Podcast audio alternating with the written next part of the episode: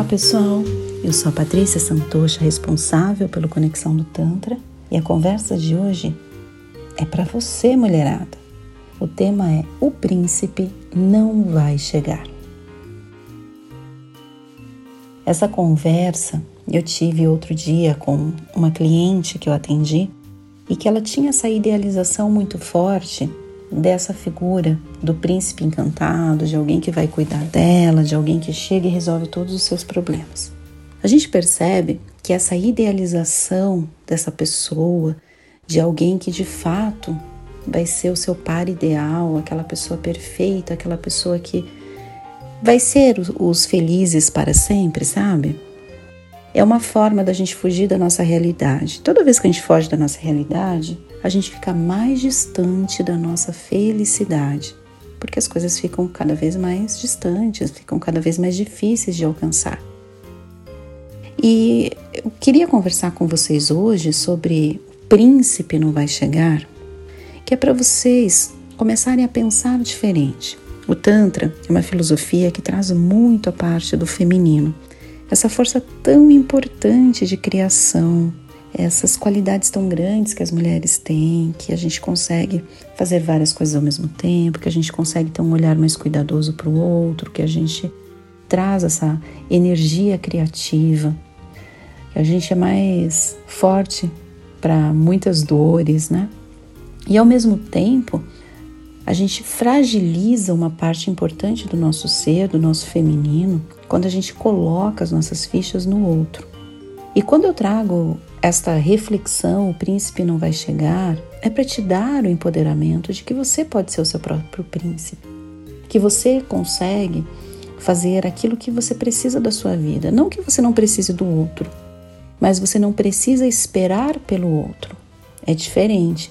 E quando esta pessoa chegar, que não vai ser esse príncipe, vai ser uma pessoa de carne e osso normal, uma pessoa que tem suas fraquezas, tem suas potencialidades, é uma pessoa que de repente tem pontos divergentes, outros convergentes. Enfim, quando essa pessoa chegar, ela vai agregar, ela vai trazer mais beleza para a sua vida, ela vai trazer mais coisas para a sua felicidade e que vocês juntos vão construir momentos felizes, momentos não tão felizes. Essa idealização e essa cobrança da sociedade, quando a mulher chega a um determinado ponto da vida, uma determinada idade, se ela ainda casou, se ela casou mas se separou e aí vai ter outro namorado, não vai, vai ter filho, não vai. Traz no coletivo de, dessas mulheres, né, no nosso coletivo feminino, essa ideia que a gente sempre precisa de alguém para salvar a nossa vida.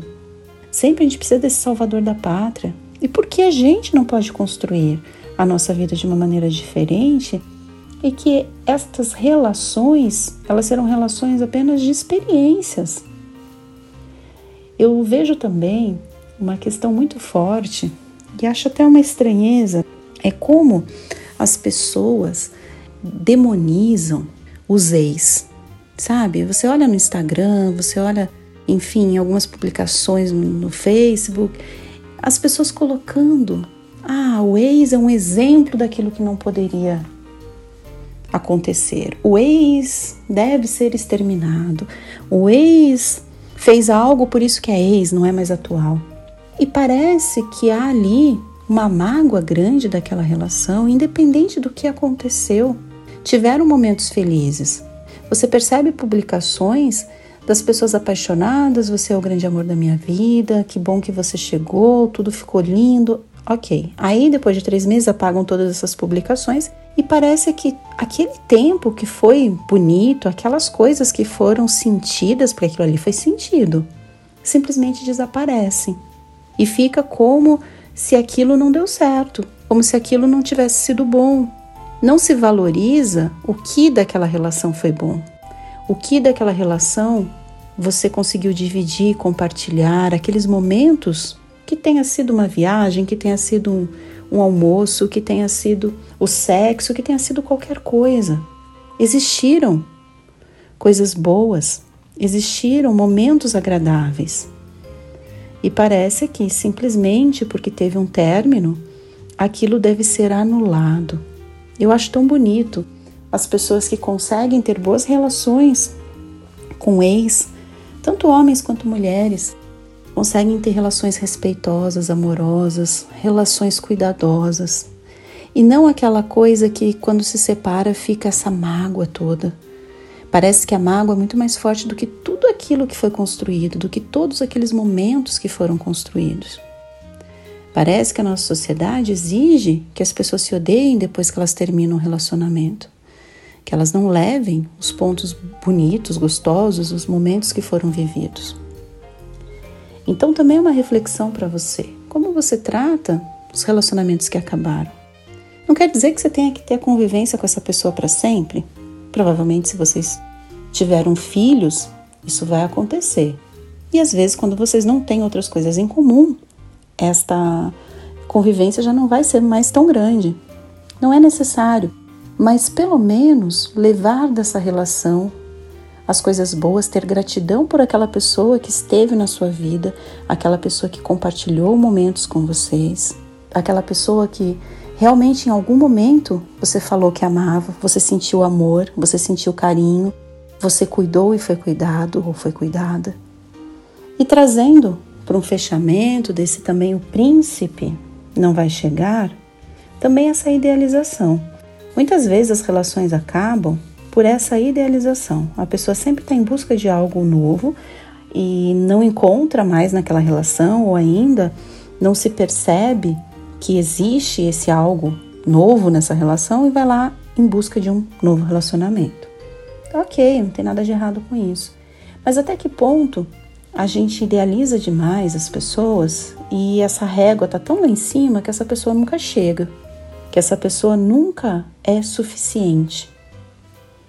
A gente precisa ter um olhar mais voltado que as pessoas são como elas são.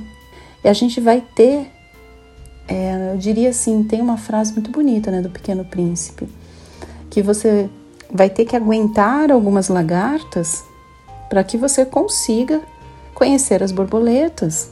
Então, essa dificuldade de repente de um relacionamento, essas coisas que talvez a gente não está conseguindo lidar direito, são essas lagartas.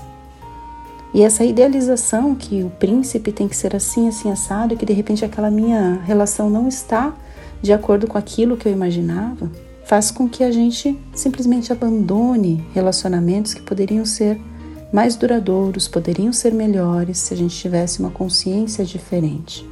Essa consciência muito voltada ao não julgamento, à aceitação, ao acolhimento, não só nosso, mas também do outro.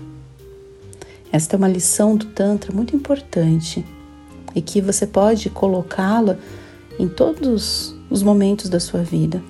Se você olhar o outro com mais benevolência, com mais generosidade, com um não julgamento, com acolhimento, aceitação, as relações ficam melhores, sejam elas pessoais, profissionais, familiares, enfim.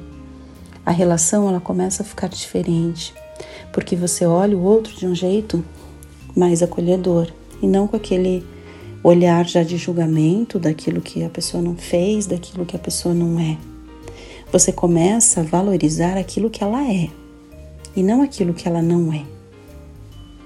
E você começa a perceber as qualidades da pessoa que está com você, ou do seu chefe, ou do seu colega de trabalho. E não focar e fazer com que isso cresça aquilo que ele não é. Este olhar faz com que as suas relações melhorem. Então, meninas, mais voltado para meninas, mas também para meninos, a sua princesa não vai chegar ou o seu príncipe não vai chegar. Vamos tirar essa idealização das pessoas. Vamos tirar esse, essa régua que tem que ser assim assado. Vamos parar de colocar pessoas em compartimentos onde a gente mede a qualidade, mede o defeito, mede, sabe? Vamos começar a viver de uma maneira mais plena, com gratidão, com amor, com acolhimento. Que apenas o que vai salvar o mundo, as relações, é o amor. E às vezes a pessoa que está do nosso lado é a que a gente menos demonstra o nosso amor. É a que menos a gente está ali 100%, de uma maneira integral, de uma maneira amorosa e de uma maneira acolhedora. Gratidão por ter me ouvido até aqui. Nossa moedinha de troca, entre nas nossas redes sociais, deixe seu comentário, mande sua mensagem, conheça o nosso trabalho através do nosso site conexãodotantra.com.br. Nós somos um centro tântrico localizado em Moema, São Paulo, onde a gente ensina, onde a gente tem sessões de massagem, onde a gente tem cursos em grupo, cursos individual, onde a gente traz também formações de terapeutas, enfim, tem tanta coisa boa, você não deveria perder não. Até uma próxima, tchau, tchau.